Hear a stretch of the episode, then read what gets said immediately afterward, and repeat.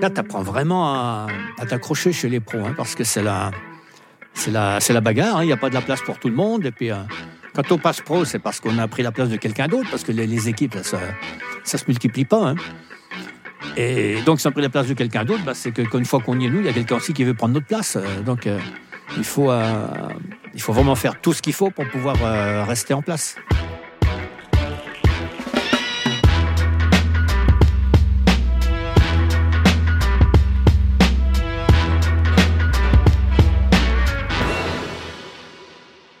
Je voulais vous poser une première question qui, qui m'intéressait par rapport à votre parcours, votre carrière. C'était euh, savoir si vous aviez eu des, si vous aviez rencontré des difficultés. Parce que quand vous avez commencé le, le vélo, c'était dans les années 60-70. 60, oui. Et est-ce que vous aviez, hum, vous avez rencontré des difficultés? Enfin, c'était une toute autre époque. Euh, je- Ah bah, les, les- les premières difficultés que j'ai rencontrées, c'était les parents. Parce que mon, mon père était agriculteur, j'ai trois sœurs, donc j'étais le seul, euh, seul fils de la famille.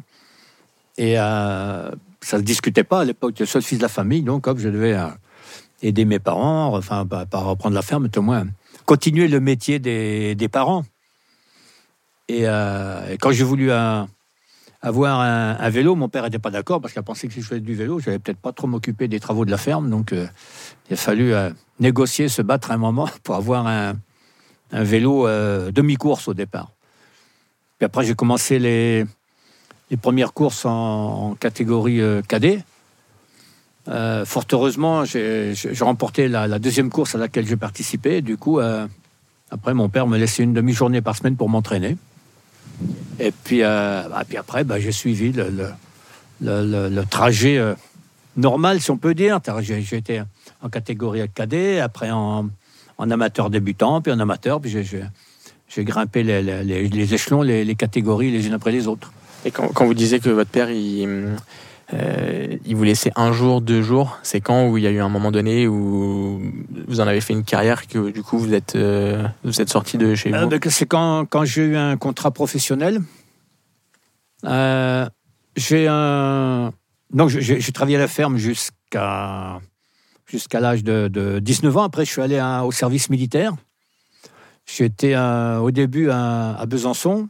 Et puis après, on m'a envoyé en- au bataillon de Joinville.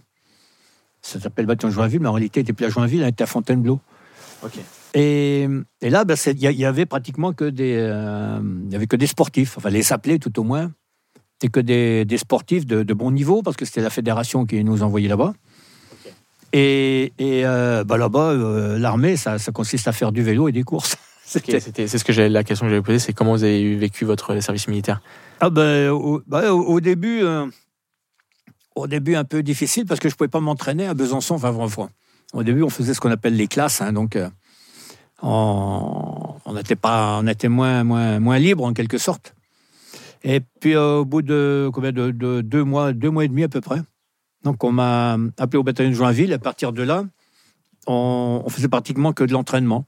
On faisait une garde de temps en temps, mais sinon, euh, on avait un, entraîneur civil qui, s'appelait Camille Lemaine, qui était un ancien professionnel.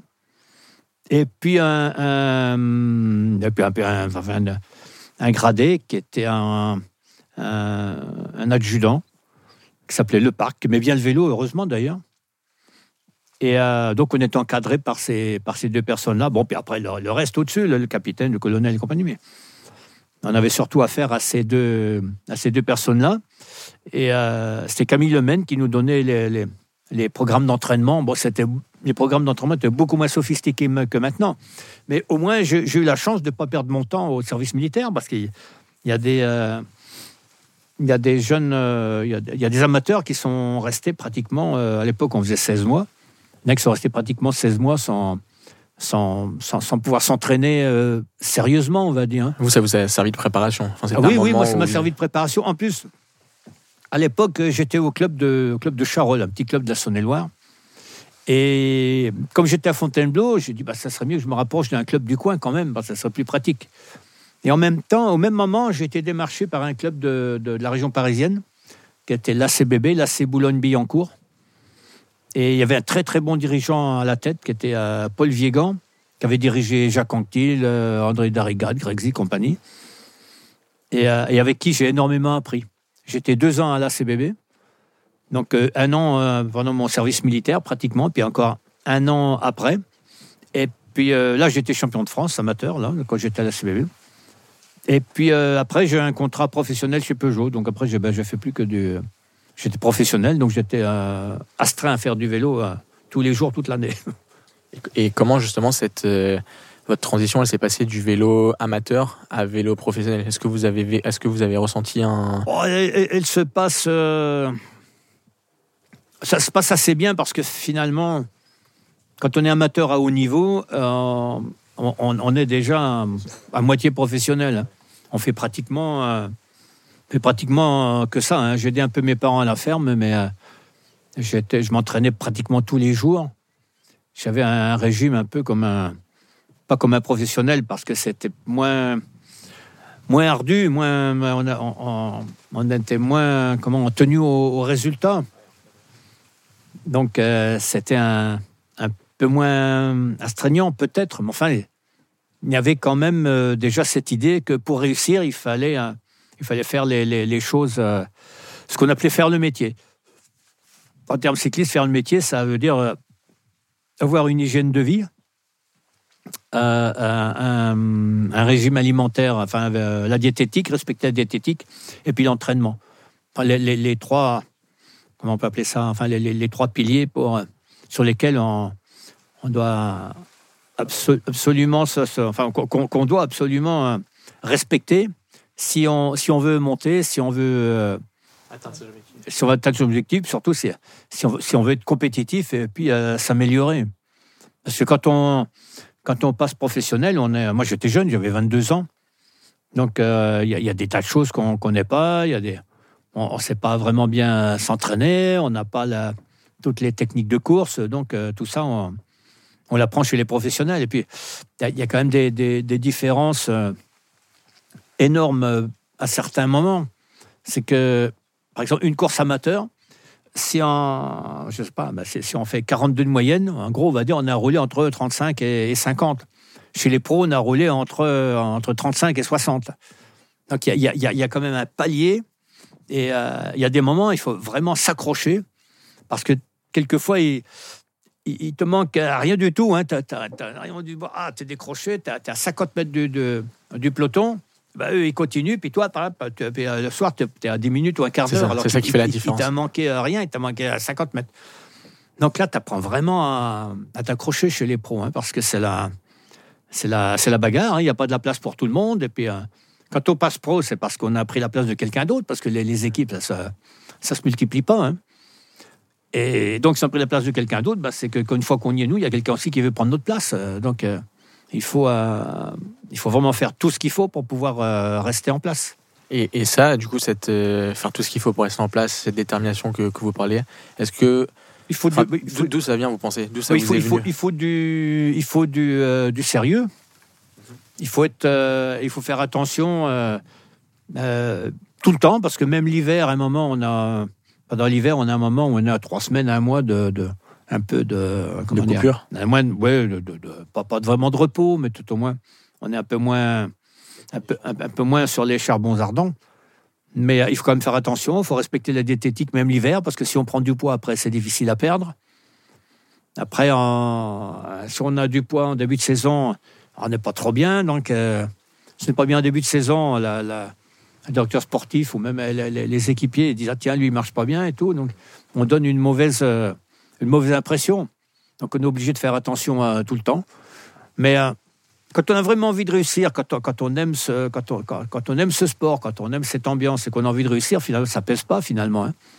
parce que on, sait qu'on est obligé de le faire parce que si on le fait pas, on ne pourra pas atteindre nos, objectifs ou même notre, notre rêve, parce que le rêve de tout coureur, c'est quand même de passer professionnel et puis d'y rester le plus longtemps possible. On sait très bien que si on ne fait pas tout ce qu'il faut, on ne pourra pas réaliser ce rêve-là. Donc, euh, c'est pas trop. Euh, moi, je n'ai jamais trouvé vraiment. À, la fin de la carrière, ouais, quand on a. Au bout on a un petit peu marre, on doit bien vivre un peu comme tout le monde.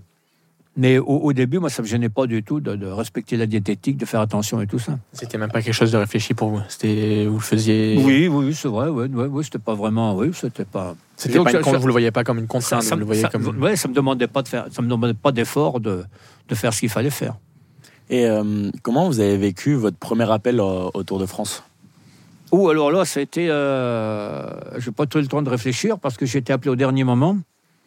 J'avais euh, j'avais 22 ans, c'était ma première année professionnelle, donc c'était un. Première année pro. Donc c'était quand même assez, Première assez année pro. rapidement et, et très jeune. c'est- C'était euh, hors de question que je fasse le Tour de France, donc. Euh, je n'étais pas du tout préparé pour faire le, le Tour de France. Et puis, à, à deux jours du départ, il y a deux coureurs qui sont tombés malades. Donc, le directeur sportif m'a appelé. Il m'a dit il faut que tu viennes à Limoges. Le départ était à Limoges. Il m'a dit il faut que tu viennes à Limoges demain matin. C'était un mercredi. Il me dit il faut que tu viennes à Limoges demain matin parce que euh, il il y a deux coureurs qui sont tombés malades et euh, a- je sais pas, il n'a pas pu joindre les autres coureurs ou enfin je sais pas. Ou peut-être parce que je suis plus près de Limoges, je pouvais être à Limoges dans les temps.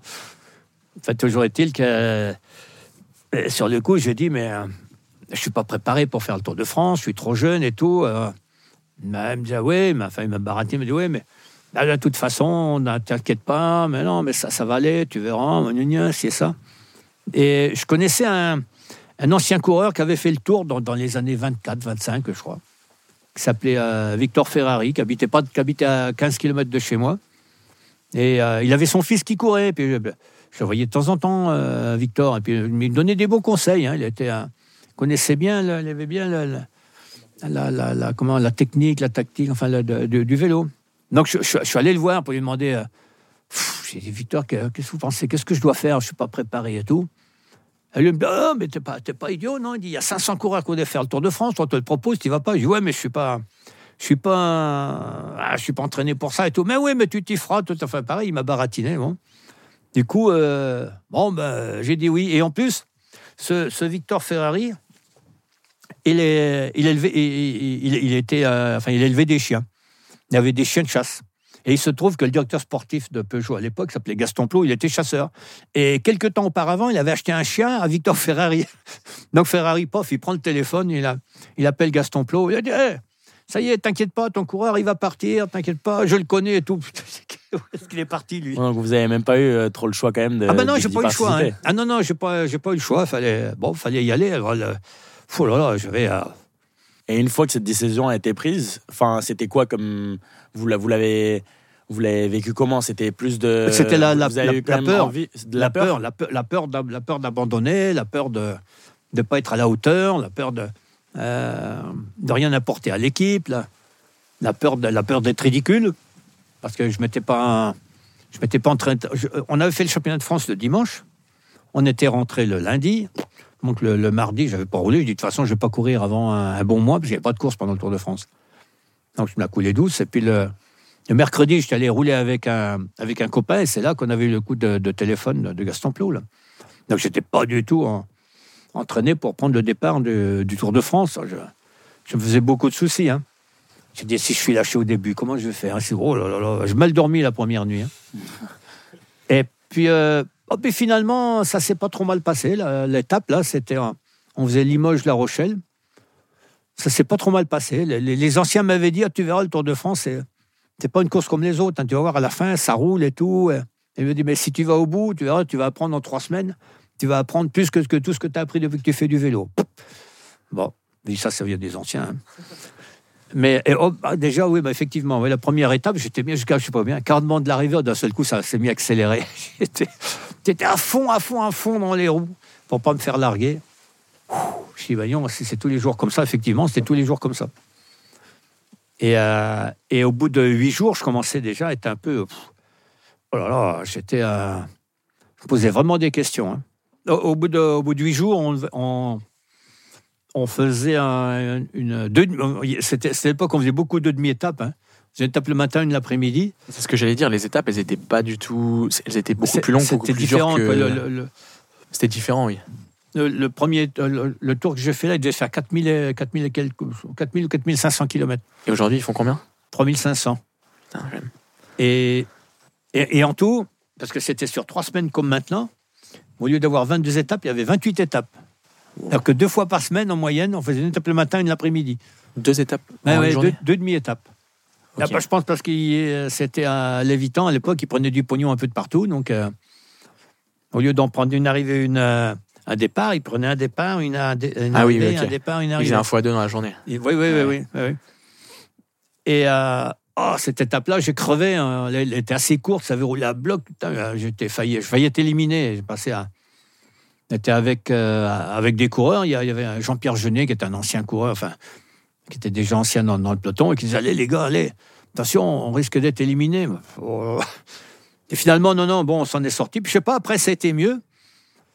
Après, on a fait une étape à Mulhouse, là où j'étais pas trop mal. J'ai fini dans le premier groupe. Après, euh, on montait le Ventoux, je fais cinquième, je crois, en haut du Ventoux. Alors, ah, bah, déjà, et je me souviens toujours, on avait un, masseur, un, Belge, un vieux, là, un ancien, mais qui était un très, très bon masseur. Ah, il m'avait dit, toi, une fois, il dit, toi, tu es fait pour le tour parce que tu es, en meilleure condition physique que quand tu es arrivé. Dit, il m'a dit, oh, mais tu récupères bien, toi. Hein bah, je dis, je sais pas, mais je dis, bah, je, je- je dis, bah, j'étais mal entraîné, pas, je n'étais pas entraîné quand je suis arrivé. Alors. Et puis finalement, dans la dernière semaine, j'ai gagné une étape à la Mongie, euh, au Tourmalet. Et à partir de là, bah, ça, a changé ma vie, parce qu'à partir de, ah, jusque-là, je savais pas si j'allais pouvoir faire carrière, mais à partir du moment où j'ai gagné une étape dans le Tour, ouais, je savais que j'allais pouvoir faire carrière. En plus, Donc ça- la ça a changé, fois, ça a la changé première- ma vie et ma vision de, de, de ce que j'allais pouvoir faire. En plus, c'était votre première fois, c'était c'était vos premières étapes à 22 ans seulement, donc euh, Oui, oui, mais ça vous oui, a donné confiance? Euh, non, oui, mais c'est- surtout que euh, j'a- j'avais un- non, j'a- j'avais remporté une course de côte du Montfaron, mais je n'avais pas gagné de course vraiment marquante. Donc là, gagner une table du Tour de France, c'était pas, c'est pas, c'est pas un hasard, quoi. Donc, euh, euh, je savais, à partir de là, je savais que si j'étais euh, sérieux, si je faisais les choses comme il faut, je pourrais faire carrière dans le cyclisme. Mais justement, comment elles vous ont impacté ces difficultés? Parce que vous avez parlé justement que vous avez crevé à la descente. Enfin, vous avez 22 ans, vous avez peur justement parce que c'était c'était le tout début. Pas comment est-ce que vous avez ouais pas beaucoup d'expérience donc comment est-ce que vous avez réagi sur le moment? Parce que c'est ça, ça doit être compliqué j'imagine de justement euh, avec la peur avec euh, avec euh, l'appréhension justement de, de, de, de continuer et puis justement de trouver la, la motivation euh, après. Et pour quand vous crevez justement à la descente et qu'après vous reprenez? Euh, non, mais je ne suis pas crevé dans la descente ou de la, la descente. Non, non. Je suis crevé, c'était, non, non, c'était sur la huitième étape. C'était entre, euh, entre Valenciennes et Bruxelles, donc c'était tout plat. c'était ok Mais euh, euh, j'ai crevé un moment, et puis euh, ça avait déjà le. Ça, ça avait pas mal flingué, donc on- le, le- le- le peloton s'était cassé en plusieurs morceaux.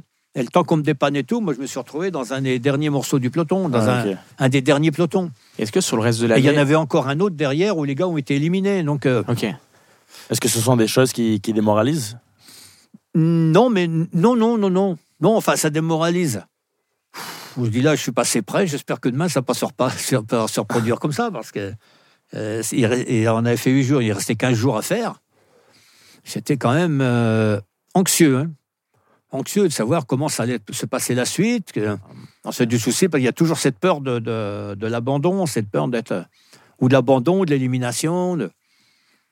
Et euh, de se dire, je rentre chez moi, j'ai fait le Tour de France, j'ai abandonné, je rentre chez moi. Les gens, ils vont me dire, Ah, bah, qu'est-ce que tu as fait et tout. C'est, euh, c'est cette, euh, cette appréhension-là qui, qui, est- qui, qui est presque plus stressante que la course, finalement. Du regard des autres? Oui, oui, oui, oui. oui. Puis le, le- le fait qu'on on est parti pour, pour faire quelque chose et puis de ne pas arriver à, à faire ce pourquoi on, on était là. Et hum, moi, ce qui me, ce qui marque vraiment dans le, dans le sport du vélo, c'est, c'est l'effort qui est visuellement, il a l'air inconfortable. Quand on va vous parler de, de- vous êtes sur une huitième journée du Tour de France, où vous avez fait huit étapes précédemment qui étaient extrêmement rudes. Vous, êtes, euh, vous pouvez aller sur des, des, des cols, euh, et puis en plus, à votre époque, c'était d'autres conditions. Vous n'avez pas les vélos d'aujourd'hui, euh, vous n'avez pas les, les, les, les oreillettes dans, dans, dans, dans- dans les oreilles. Comment est-ce que vous. Enfin.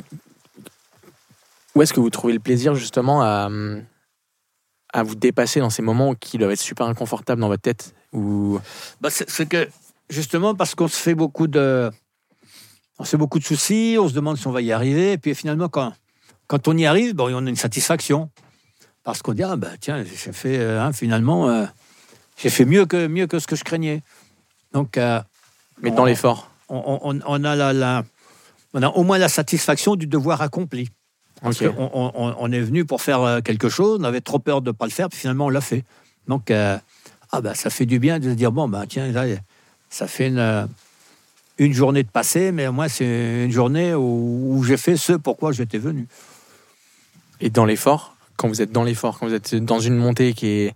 euh, Ah bah, quand vous êtes dans, c'est- dans- dans le col de l'Isoire où, c'est- où ça doit être extrêmement Bah, difficile. ça- que- Ça dépend quel est l'objectif que- qu'on poursuit, mais de toute façon, on poursuit toujours un objectif. Et on, on fait l'effort parce qu'on veut réussir cet objectif-là.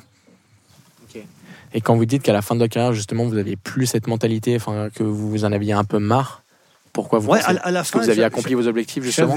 bah, je sais pas exactement, je sais pas. À la fin, il y a des moments, on est un petit peu. Il y a, des moments, j'étais, euh, La dernière année, il y a, des, des moments, j'étais motivé comme un cadet, puis il y a, d'autres moments, euh, euh, je sais pas, j'avais l'impression que que, que, que j'allais pas, que je, que j'arrivais pas plus, que je n'arrivais plus à remplir mes, objectifs. Que, par exemple, dans les dans, dans les descentes, bah, il y a des moments, j'avais un petit peu peur. dans les quand, quand, quand il y avait des, éventails, des bordures, j'avais un peu un peu euh, pas, j'étais un peu moins hardi pour frotter tout ça. Et ah mince, le soir, on se dit merde, dis donc, mais là, je, putain, là j'ai perdu des places, là j'ai perdu des places, là j'ai reculé. Ah, merde, alors j'aurais dû faire mieux. Puis finalement, le lendemain, euh, il y, a- toujours la même appréhension. Donc, euh, oh, je là, là, c'est. euh, là, je vais vraiment baver parce que si j'arrive plus à. Si j'arrive plus à techniquement à m'imposer, mais ça, ça va être de plus en plus dur physiquement et je vais pas y arriver.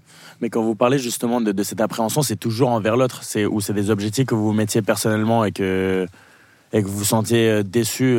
Il y a- l'appréhension déjà de, de la chute déjà, ok. parce que quand on, je sais pas, quand on, quand on devient, quand on avance en âge, un peu moins de, ou on a moins de réflexes, tout moins, on, on ose moins prendre de, de risques que quand on est jeune. Et puis, euh, bah, il y a, l'appréhension de la chute, il y a, l'appréhension de, de, de, de- bah, de- toujours de ne pas remplir son objectif. Même- à l'époque, ça roulait quand même assez vite. Ça roulait. Enfin, est-ce que ça roule, j'imagine, un peu moins vite que, que maintenant Ouais, enfin, ouais, au ça, niveau ça- des- ça roulait moins vite parce que les, euh, les routes étaient moins bonnes, les vélos étaient Les vélos moins, aussi, ouais. les vélos étaient plus lourds, ils avaient moins de, moins de rendement. Mais l'encadrement du Tour de l'eff- l'effort, c'est c'est Ouais, Finalement, ça, ça revient au même, quoi, Oui, oui. l'effort. hein, parce que maintenant, clair. ils- ils ont des- il y, a- il y a des belles routes, il y a des beaux vélos et tout, mais ça va beaucoup plus vite. Donc, euh, finalement, euh, Ouais, ouais. c'est la même chose. hein. Quand, quand je vois des coureurs qui montent un col, euh, bah, ils, ils rigolent pas, les mecs. hein. Non, Donc, moi, là où j'ai vraiment été impressionné aussi, c'est sur les images de votre époque où on voit euh, aujourd'hui tout est sécurisé. Il n'y a pas de sur certaines parcelles, il n'y a pas de public, euh, Mmh, pas de voiture mmh, sur les mmh, sur les mmh, bords. mmh. À votre époque, j'ai des images dans ma tête où il y a des voitures sur tous les bords, des Oui. gens, des passages Mmh. où Oui, vous n'arrivez oui. même pas à passer. À l'époque, il y avait des coureurs, je crois, qui prenaient des coups dans les foies. Enfin, ça arrive ça- c'est dans, dans le foie. oui, oui, Euh, oui, c'est- oui. C'est impressionnant. Oui, il y a Dimax en avait pris un. Oui, oui, euh, dans la montée du Puy-de-Dôme, oui. Non, mais même quand, quand on voit dans la, la, la fameuse étape de Pralou en 75, là, quand on voit les, les, les images, il y avait des, des voitures de presse qui descendaient au milieu des coureurs. Maintenant, ça serait inconcevable maintenant. C'est ça. C'est. On ne permettrait ça- plus ces choses-là. Avant, on acceptait qu'elles soient là parce que c'était journaliste et parce qu'il fallait qu'il ouais, puis ça faisait- qu'il- c'était une contrainte de plus. il fallait qu'ils qu'ils voient la course, il fallait quand même qu'il pour qu'ils puissent raconter quelque chose. Bon, maintenant. On a d'autres technologies qui on a- permettent de raconter voilà, la course, Exactement, on a tellement de, moyens euh, télévis- avec la télé maintenant. Euh, D'ailleurs, il n'y a plus un coureur, il n'y a plus un journaliste dans la course. Maintenant, ils sont tous devant la télé. Parce qu'on on voit beaucoup mieux à la télé que dans la course. hein. C'est vrai. Donc, euh, c'est sûr que ça, ça a changé. Là. Il y a moins de, moins de risques parce qu'il y a moins de, il y a moins de voitures. Mais bon, le, le, le- le- le public est, je pense, moins, moins respectueux qu'avant. Ok. Avant, ça arrivait de temps en temps qu'il y avait des, des, des énergumènes là, qui couraient à côté des coureurs, mais moins que maintenant, je pense. Ah ouais? Ouais, ouais. Ok. Même avec toute la sécurité qui est mise en place et avec tout le règlement qui, qui est autour. Ouais, mais on ne peut pas mettre euh, des barrières tout du long en montant Ouais. un col, par exemple. hein. Oui, il y a plus de débordements. Enfin, de. Et de- puis j'ai vu, il y a, il y a- dans les années, euh, je sais pas, les années 80, ils avaient fait ça en Espagne. Ben, finalement, c'était pire parce que les, ils, met- ils mettaient les barrières. C'était dans des endroits où c'était assez étroit. Donc ils mettaient les barrières au ras du fossé. Donc les gens, ben, ils se mettaient de l'autre côté des barrières, ils tenaient pas derrière. Donc finalement, c'était encore pire. Donc Ah ils, ont arrêté. C'est- pas évident hein, de euh, comment dire d'organiser quelque chose sur la sur la voie publique. Et, et, et on peut pas mettre un gendarme tous les tous les tous les trois mètres. hein. Non, c'est clair. Ouais, mais justement, en parlant des, des progrès euh, d'aujourd'hui, je crois, euh, j'ai entendu dans, un, dans une de vos interviews que vous avez parlé du, du progrès. Que justement, euh, c'est, ça peut être bien, mais ça dépend, euh, comme tout, de, l'usage que l'on fait.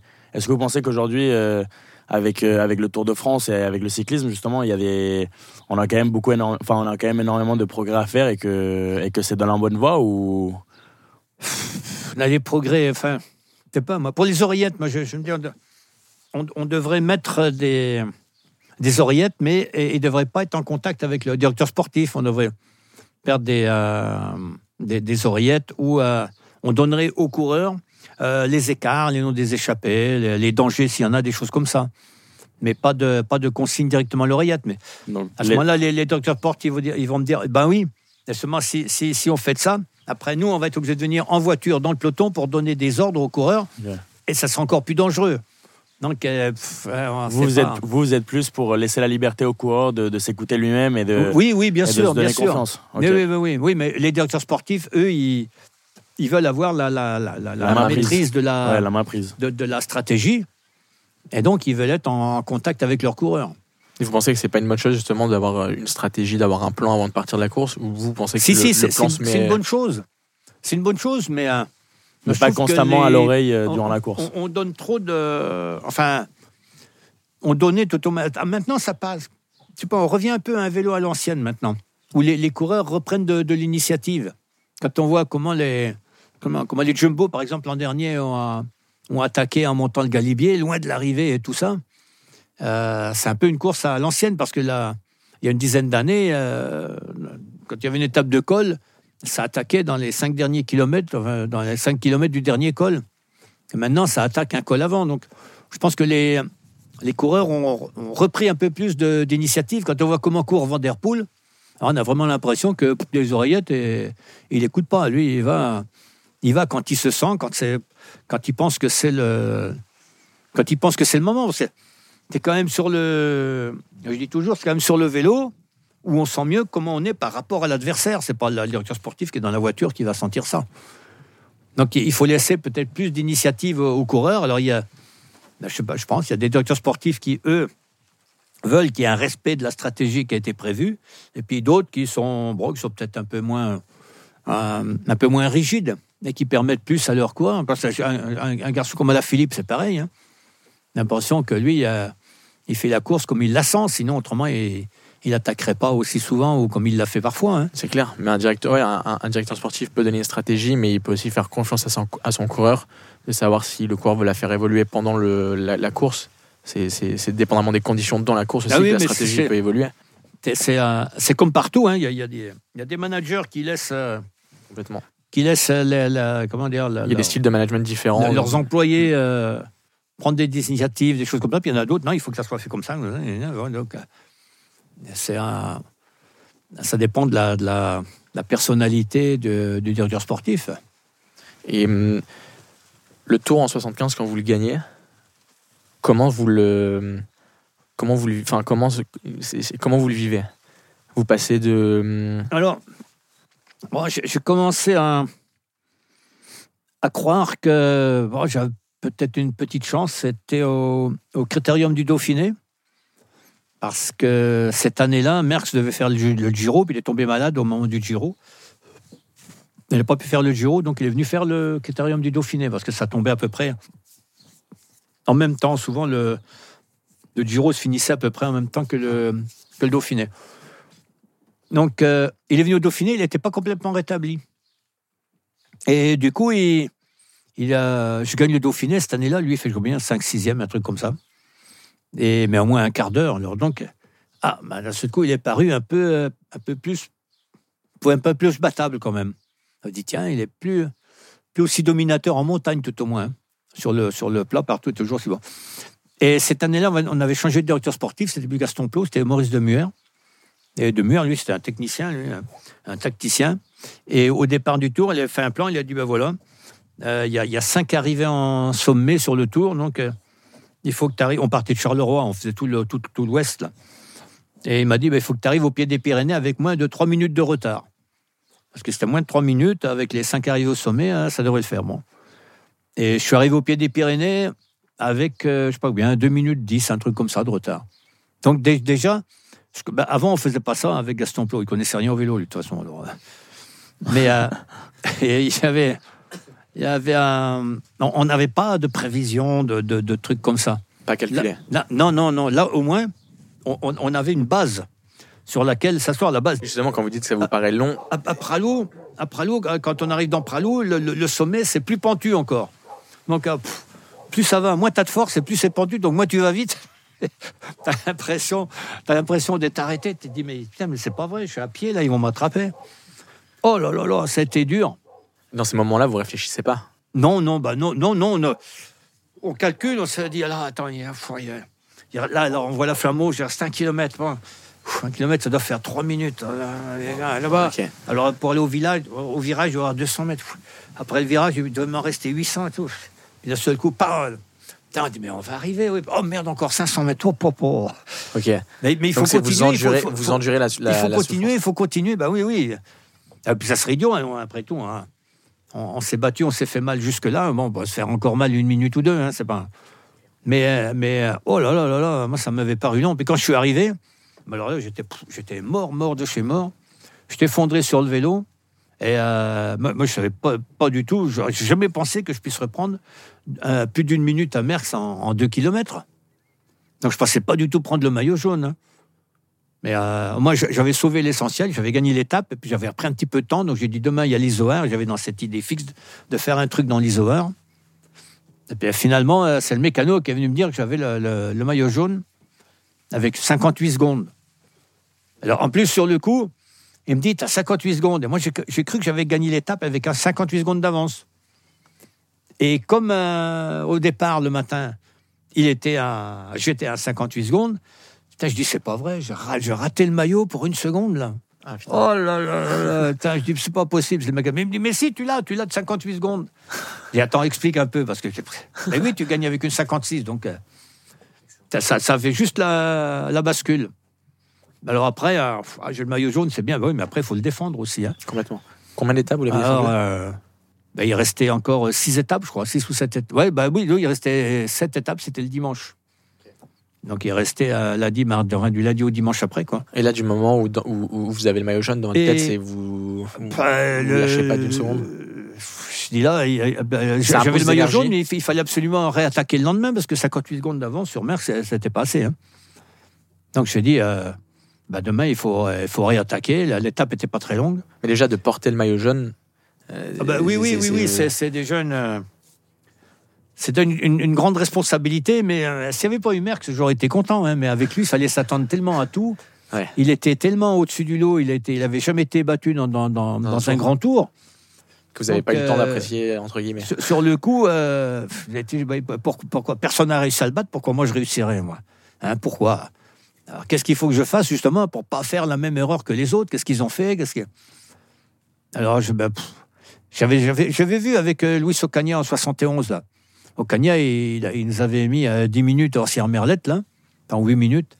Il devait gagner le tour et il a voulu suivre Merckx dans une descente parce que Merckx il savait très bien la seule moyen de pouvoir battre Ocaña, c'est de pouvoir le larguer dans les descentes. Alors, déjà, je me dis, bon, il ne faut pas le suivre dans les descentes parce qu'il il Il va m'emmener dans le ravin. Donc, Ah, c'est euh, un piège, ouais.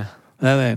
Après, il fallait faire très attention sur les étapes de plat parce que là, dans le Tour d'Italie l'année précédente, euh, il avait, je sais pas combien, 4 minutes de retard sur un grimpeur espagnol, La Fuente, à 3 jours de l'arrivée, et puis en 3 jours, il lui a repris les 4 minutes. Donc, euh, Ok, donc vous aviez analysé un peu déjà Ouais, euh, ouais, ouais, ouais, les, erreurs à éviter. et ouais, et, pff, oh là là, j'ai j'ai fini le, le- j'ai fini le tour cette, année- cette année-là, j'avais plus un poil d'influx nerveux, hein, parce qu'alors là, avec lui, c'était tout le temps, tout le temps, à n'importe quel moment. nerfs.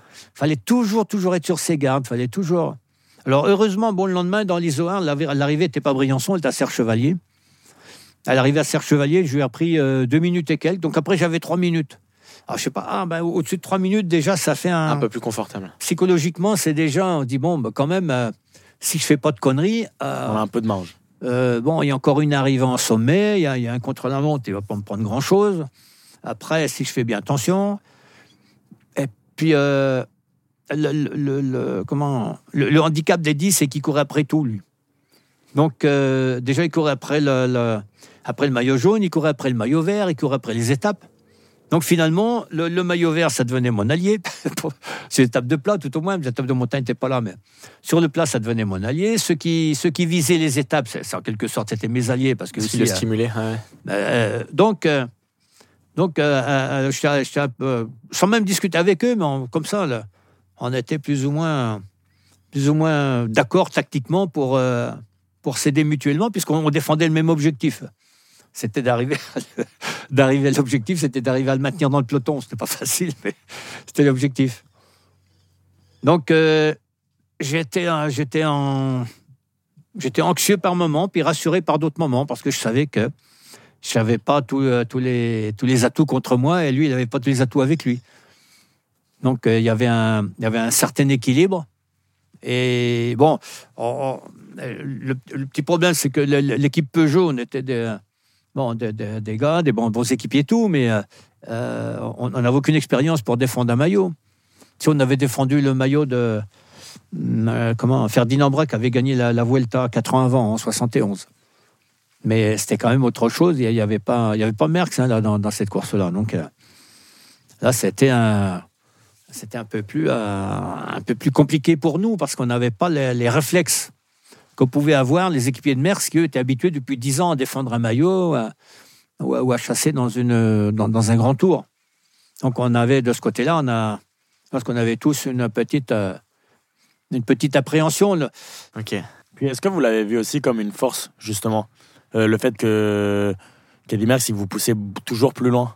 Parce que finalement, euh, de savoir qu'il était derrière vous et qu'il allait rien lâcher et que justement, il allait pas se laisser faire, ça, ça pouvait être aussi une force pour, pour vous, ça fait- de- Ça dépasse force, vous dépassez vos une- C'est une expérience surtout. hein. Après, j'étais, euh, dans les courses, je sais pas, j'étais beaucoup moins parce que j'étais nature un peu anxieuse. Et dans les courses, j'étais devenu beaucoup moins anxieux parce que je savais que, euh, non, je savais que j'avais su réagir euh, convenablement face à Eddie Merckx. Donc, bon, je dis les autres, ils vont pas me faire peur. Donc, j'étais de, que ça, ça, ça avait changé un petit peu ma façon de, de, de voir les choses. Vous avez acquis de l'expérience euh, grâce à J'ai ça. acquis de l'expérience, j'ai acquis aussi le, euh, de la confiance. Oui, c'est ça, de la confiance, dans ce qui me permettait de, de, de peser sur la course, alors qu'avant, j'étais plutôt attentiste. J'attendais, j'étais un peu comme, un peu comme Poulidor. J'attendais, je regardais, j'attendais, j'attendais, puis à, à la fin, ah, ben, il y en a toujours un autre devant. Alors qu'après, j'avais moins peur de. de- j'avais plus confiance, comme vous disiez, pour prendre des initiatives. Ok. Et du coup, donc, quand vous arrivez euh, à, la dernière étape de, ce- de ce Tour de France, que vous réalisez que vous êtes en train de, de- de le remporter, Ah ben, ça s'est mal passé au départ, parce qu'un Merckx, il m'attaquait dès le départ. de la dernière étape? Oui, parce qu'on on partait, c'était un peu comme quand on est parti d'Orsières-Merlette. Il n'y avait pas de. D'habitude, il y a, y y un départ fictif. Oui. Il y a un départ fictif, un départ réel. Mais là, cette année-là, on partait des Champs-Élysées. C'était la de- première fois. on euh, C'était la première fois. hein. Ouais. Donc, euh, déjà, ça, ça, ça, ça avait créé, je pense, pas mal de soucis de fermer les Champs-Élysées. Donc, c'était pas question de traverser Paris euh, avant d'arriver au champ. Donc, euh, on, on partait, il y avait- la ligne de- la ligne d'arrivée qui faisait en même temps la ligne de départ. Et, et Merckx est parti dès le départ, paf Putain, Il m'a pris 50 mètres, ouais. Bon, putain, je suis couru après. Alors, ça m'a rassuré parce que je l'ai rattrapé. Mais en, en même temps, j'ai dit, putain, c'est pas vrai, il va, mais il va me refaire ça. Jusqu'à la dernière Ah, bah, ça, seconde. ça, oui, oui, ça, j'étais sûr. hein. À tel point que j'étais derrière lui, et je le pistais tout le temps. hein. Je dis, alors là, là, mon gars, tu vas pas me. hein. Et puis, il y a un moment, Régis Sauvion, qui était ma- mon équipier, il vient, il me dit, écoute, il dit, ça, ça, attends, il dit, ça, ça la fout mal, t'es toujours dans, sa roue, ça pas, hein, ça fait un peu, un peu, un peu garde-chourme, là. Et, euh, oh, je dis, ouais, t'as raison. On n'a pas discuté comme ça, parce que, euh, mais en quelques mots, il m'a fait comprendre ça. Alors, je dis, ouais, t'as raison. Alors, je, je me laisse un peu glisser. Ah, bah, dis donc, le tour après, paf, il m'en a remis une. Ah, alors, alors là, je suis allé le chercher. J'ai dit, écoute, excuse-moi, il dit, mais alors là, maintenant, je sors plus de ton rondin, là. Je, je reste avec toi et je te laisse plus partir, là. Vous passez la ligne d'arrivée sur les champs? Et après, oui, alors. Euh, mais je, je- mais oh j'étais un, j'étais un, comment, stressé, mais en même temps un, attentif, vigilant jusqu'à euh, trois tours de l'arrivée. Et les sensations de voir justement le, le- le- tous ces gens à Paris, c'est la première fois que justement le tour Mais passe sur oui, des, mais des- tellement, des rues historiques. j'étais tellement, euh, comment dire, Pris dedans, dans le moment présent? Oui, oui, j'étais tellement euh, focalisé sur Merckx là, parce que et puis, et puis, et puis la, la chute aussi, hein, parce que j'avais peur de la chute. Je dis, attends, Oui. euh, ça serait quand même con de, de- de chuter le, le dernier jour. Puis bon, j'avais jamais que deux minutes et quelques d'avance. Hein. C'était pas, Mm. c'était pas, pas phénoménal. Hein. Donc, euh, je, je suis resté euh, concentré, figé là-dessus, que pff, on, on passe à côté de, de tout. Je suis passé à côté de, de, de tout. Après, euh, alors après, À côté, il mais y, y y y a le- podium avec euh, Giscard d'Estaing qui remet le maillot. Bon, c'était quand même le président de la République, c'était quand même pas rien, mais. Et euh, alors, il y a l'hymne national, machin. Après, on a été un- invité, chez, invité à l'Élysée. Ah, C'est la première fois que je mettais les pieds à l'Élysée. Donc, ça avait été prévu. Donc, on, s'était douché, je sais pas où, dans, un vestiaire du, personnel de là-bas. Hop, vite fait, on remet le. le- le, enfin, le- oui, je prends un costume remet le costume, voilà, il, il nous paye un petit coup de champagne, le discours, les trucs, les machins. Et après, on repart, on va à l'hôtel de ville. Et pareil, encore, les, discours. hein, hein. Euh, après, il y avait la- le passage à la télé, le, dans le journal de, de 20 heures. Machin. Après, on rentre à l'hôtel. Euh, ils n'avaient rien trouvé mieux, Peugeot, que d'aller faire un, un repas à côté de Versailles ou je sais pas où. Donc, euh, on ressort, là, j'étais un- avec un, copain à moi qui me, qui me, transportait, enfin, qui, qui m'avait monté ma voiture. Euh, on dit, mais au fait, où est-ce qu'on va? On n'a pas les portables à l'époque. Hein. Téléphoner, je sais pas ce qu'on a fait. Finalement, on est arrivé on est arrivé au repas, ça devait être 9h30. Facile. Je, je tombe sur le, directeur commercial des cycles Peugeot. La première chose qu'il me dit, ah ben vous voilà enfin. Il dit, ça fait un moment qu'on vous attend. Ben, J'ai dit, ouais, je fais le Tour de France, ça m'a pris un moment, monsieur. ah ben dis donc. J'ai dit, putain, mais il est gonflé, lui. Alors après, c'est pareil. Finalement, c'est lundi matin, quand tu te réveilles, il n'y a plus d'étape, le tour est fini, tu as gagné le tour. Oh là là, C'est là que vous réalisez. J'ai réalisé mon rêve quand même. J'y suis arrivé. Mais jusque-là, jusque le, le dimanche soir, on est tellement pris, on est tellement, tellement dans, dans le, le truc, on n'a pas un instant à soi pour euh, réaliser vraiment euh, ce qui, euh, ce qu'on a fait, ce qu'on a, Et donc ça fait, ça fait, ça quoi le rêve qu'on a réalisé. Ouais, vous Enfin, prenez pas vous. conscience. Non, parce qu'on est trop, euh, Trop pris dedans. on est trop pris. Je te dis, euh, attends, là, voilà, euh, on est au machin. Allez vite, vite, faut aller à la télé. Ah, mais c'est bah, ça. vite, vite, allez, moi, ce qui m'a marqué, c'est justement quand vous passez la ligne d'arrivée, vous avez à peine le temps de poser le vélo, que vous avez un amas de, de, Oui. de- de journalistes. On sait même pas. Mm. de- Il y a des micros qui se tendent, des Oui, gens qui viennent, qui vont être proches de vous. même pas Euh, après, vous montez sur le podium. euh, Oui, oui, mais on- je te dis, on- Vous êtes pris dans un- une dynamique, quoi. T'as pas un instant à toi. Ouais, c'est ça. T'as pas un moment où tu peux te, te sortir de tout ce bazar là, tu sais, que te mets comme dans un, c'est pas dans, dans, un- dans une cabane là que tu t'enfermes. Ah, putain, j'ai gagné Donc c'est le lendemain. C'est le lendemain, ouais, C'est ouais. le lendemain. Ben ouais, c'est le lendemain sur le coup. T'as t'as pas le. Et là, justement, vous réalisez que, que non seulement, enfin, que vous avez. C'était votre idole à la base, Eddie Merckx. Oui, oui, oui, oui. Et oui. donc, Mm. déjà, vous avez réalisé votre rêve de, de courir à ses Mm. côtés. Hum, hum. Mais après, non seulement de courir à ses côtés, mais justement de, de, de, de- gagner, justement, Mm, de, mm. de- de remporter la victoire, alors qu'il courait justement euh, derrière vous. Est-ce que tout ça, quand vous le réalisez, c'est, c'est- ça semble euh, presque irréaliste? Et réaliste, non, parce que euh, j'ai tellement fait d'efforts pour y arriver que euh, ça, les efforts que tu fais, ça te ramène à la réalité. hein.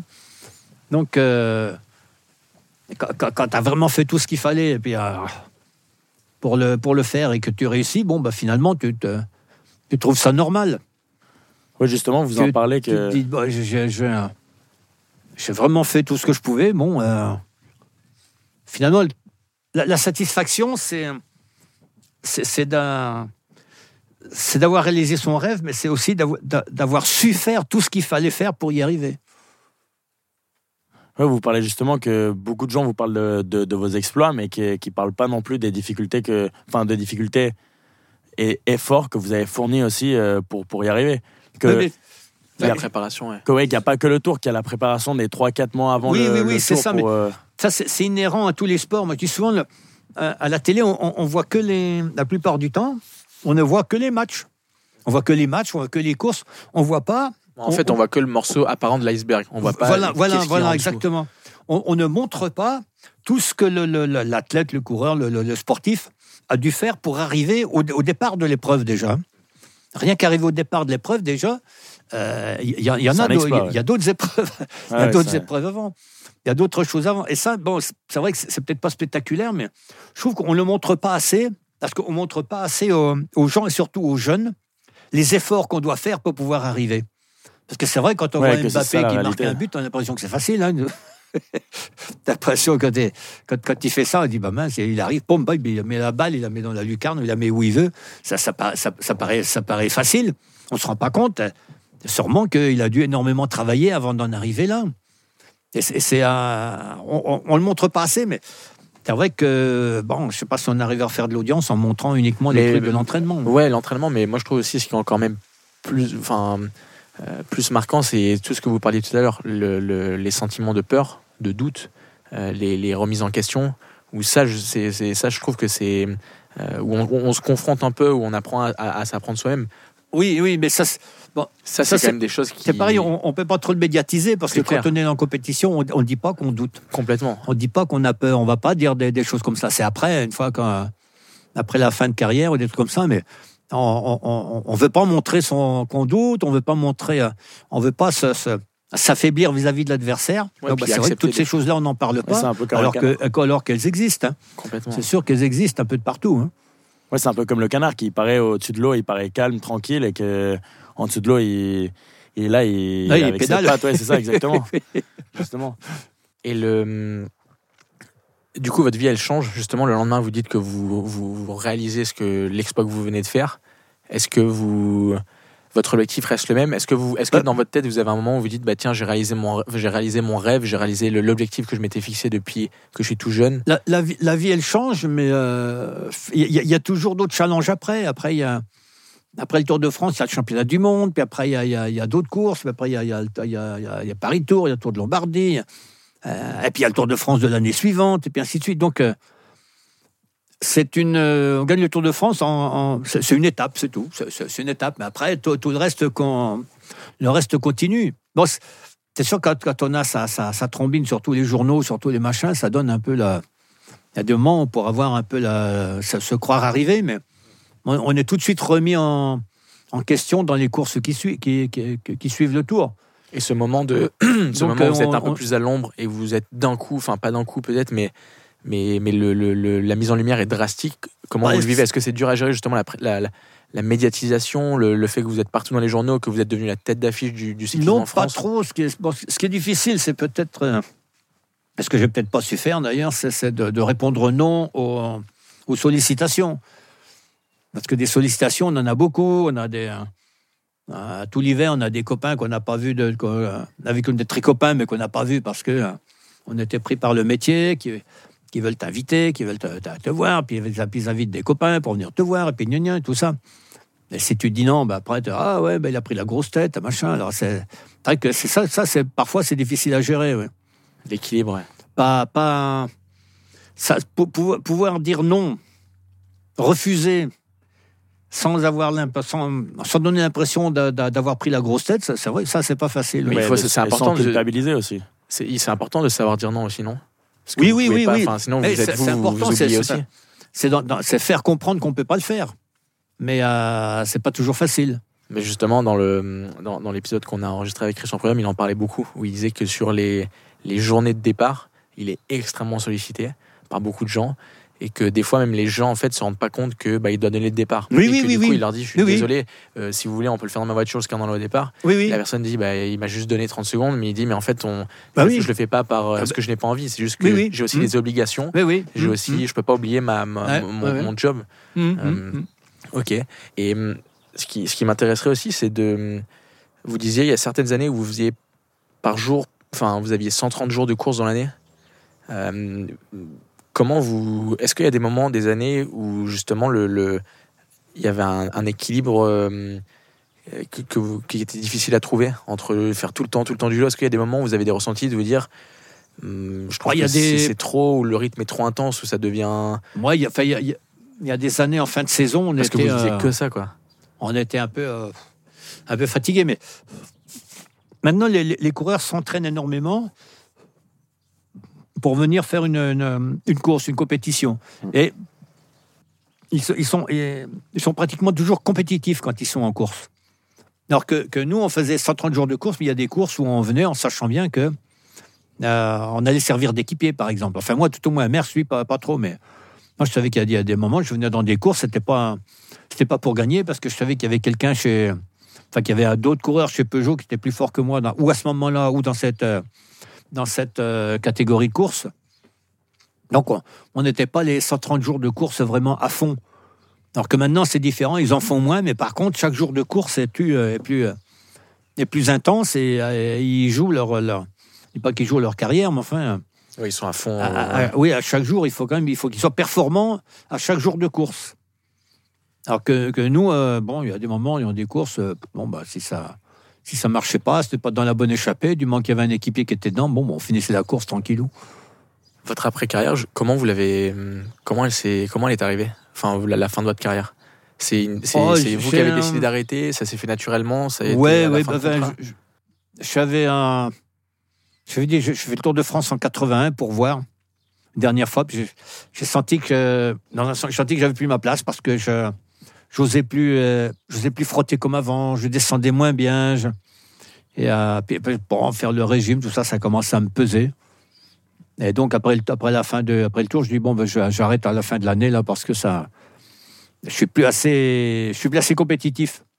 Je trouve plus de comment de, de- vraiment de, de- plaisir à, à être dans cette euh, dans cette situation là. Et donc pour la, j'avais déjà avant, d'arrêter, avant la fin de la carrière, j'avais signé un contrat avec un gars de Montluçon qui faisait des vélos pour, euh, et qui vendait dans les hypermarchés avec des, noms de coureurs. Donc il, euh, il avait fait de, il n'a pas fait de Poulidor, je crois pas. Il a fait des vélos, il a fait des vélos en Quetil. Euh, Qu'est-ce qu'il a fait encore? Il a fait des pas d'Arigan non plus. Qu'est-ce qu'il avait fait comme vélo? Je me souviens pas. Enfin bref. Ah, donc j'ai fait un contrat avec lui. Donc, il créait des vélos, il mettait le nom d'un coureur de chez oui, oui, oui, oui, il faisait faire des vélos en- parce qu'il était italien, donc il faisait faire des vélos en Italie ou à Saint-Étienne. Parce qu'à l'époque à Saint-Étienne, il y avait encore beaucoup de beaucoup de, de, euh, comment D'industrie. d'industrie cycliste. ouais, ouais. Mais c'est quelque chose qui vous. ça vous Et faisait donc peur on faisait les vélos, puis on, on vendait ça dans les, dans les hypermarchés. Mais malheureusement, en- euh, donc ça c'était en, en 80. Et quand j'ai arrêté la carrière, donc fin 81, en 82, on a, il m'avait mis avec une, avec une boîte de, de Saint-Étienne qui fabriquait des, les vélos. Mais euh, malheureusement, on, s'est pris juste à cette époque-là la- les importations qui venaient non pas de, de Taïwan, mais qui venaient du Pakistan à l'époque. Ils faisaient des vélos au Pakistan. Et du coup, ben, on était beaucoup trop cher. Donc, du coup, euh, on n'a pas pu continuer. Après, je suis devenu directeur sportif de l'équipe La Redoute. d'accord. Et puis après, l'équipe RMO. Et puis, euh, et puis après, ben, j'ai fait de la. J'ai fait de, le, le consultant, enfin, j'ai fait du journalisme. Comment, comment ça doit être intéressant justement d'être passé de coureur à directeur sportif Comment est-ce que vous avez vous, vous aviez des choses réfléchies en tête quand vous êtes arrivé directeur sportif? Vous saviez comment vous voulez manager l'équipe? Ou vous l'avez plus appris sur le terrain? Enfin, vous devez avoir une expérience en tant que coureur. J'avais une petite expérience, mais on se rend compte que quand on est, euh, quand on devient directeur sportif, on se rend compte que coureur, finalement, on connaît, euh, on connaît 20% du métier, c'est tout. hein. Directeur sportif, c'est beaucoup, beaucoup d'autres choses euh, à côté. Manager une équipe, c'est c'est différent parce qu'il faut s'en occuper et sur le vélo, mais en dehors du vélo. C'est euh, différent. Et puis en plus, on, est quand même très, très tributaire des, euh, des résultats de, de l'équipe. hein. On- on- quand on est coureur, on s'en rend pas tellement compte parce que bon, si l'équipe va pas bien, bon ben ah, l'équipe continue, c'est toujours alors que quand on est directeur sportif, euh, ben, le patron, enfin le, sponsor là, de temps en temps, dit bon alors quand est-ce qu'on va en gagner une, quand est-ce que gna gna, c'est ça. Donc euh, c'est quand même beaucoup plus euh, c'est beaucoup plus stressant, c'est beaucoup plus compliqué. Ok. Et est-ce que c'est quelque chose qui vous faisait peur quand vous avez, en 80, quand vous avez pris la décision d'arrêter votre carrière? Est-ce que vous aviez, vous saviez pas trop, vous, vous aviez une, une, une direction précise là où vous voulez aller, ou c'était encore une fois pas quelque chose de calculé? Est-ce que ça vous faisait stresser de, de, de- d'un Bon, coup justement pas, de, tellement de, non parce que euh, de plus avoir ce statut Pas, de pas coureur? tellement parce qu'avec. euh, Oui, mais t'sais, on ne se rend pas tellement compte de- des avantages du statut de coureur, justement, quand on est coureur. hein. Parce qu'on fait ça depuis un moment, donc on trouve ça assez normal. C'est vrai que quand on, quand on redescend du vélo, on se rend compte qu'il y a. il y a- on ben, on n'est pas assisté comme quand on est coureur, on n'est pas. euh, quand on est coureur, on se fait, je sais pas, ben, on va se faire payer les frais de déplacement. Ben, quand tu n'es plus coureur, les frais, c'est pour ta pomme. Mais il y a des tas de petits trucs comme ça auxquels on ne songe pas. Euh, quand Même- on est coureur, on a des, des, des espaces-temps qui sont différents. Des fois, on va faire le Tour de France qui dure trois semaines, puis des fois, après, on va faire une course qui dure un jour, un truc comme ça. Quand on revient dans la, dans la vie normale, on se rend compte qu'il y, a- il y a des semaines, et puis il y a des week-ends, et puis c'est tout le temps pareil. Alors, euh, il faut se refaire. euh, Et par rapport aux gens, il faut, on il parlait faut se remettre dans, dans le, dans le timing de la vie, euh, de la vie normale. ouais, de la société.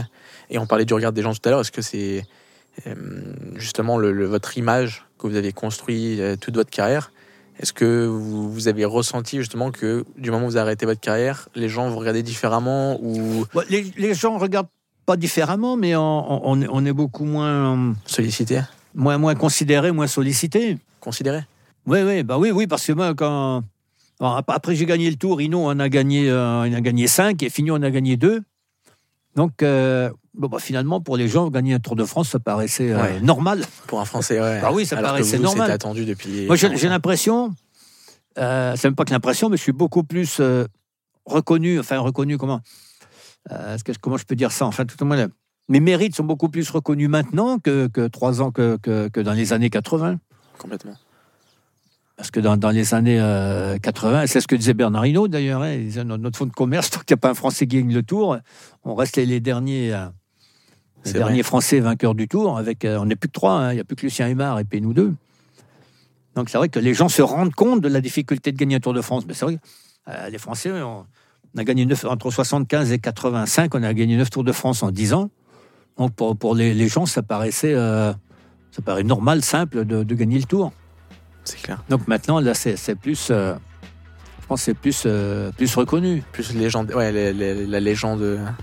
Ouais, ouais. Et aujourd'hui, du coup, c'est. Vous aimez toujours euh, courir? Enfin, est-ce que vous, vous montez sur le vélo souvent? Qu'est-ce qui aujourd'hui vous passionne? Oh, vous- souvent, non, pas, pas vraiment. Je monte que quand il fait beau. Mais non, mais j'aime bien aller faire un petit tour de vélo, mais alors tranquille, hein, j'aime pas du tout. euh, pour ça que je, je vais presque je vais souvent tout seul, parce que si je vais avec des copains, ils s'amusent à me flinguer, j'aime pas ça. Donc euh, je sais pas faire de la course maintenant. Qu'est-ce qui, qu'est-ce qui vous anime aujourd'hui? Qu'est-ce qui vous rend heureux?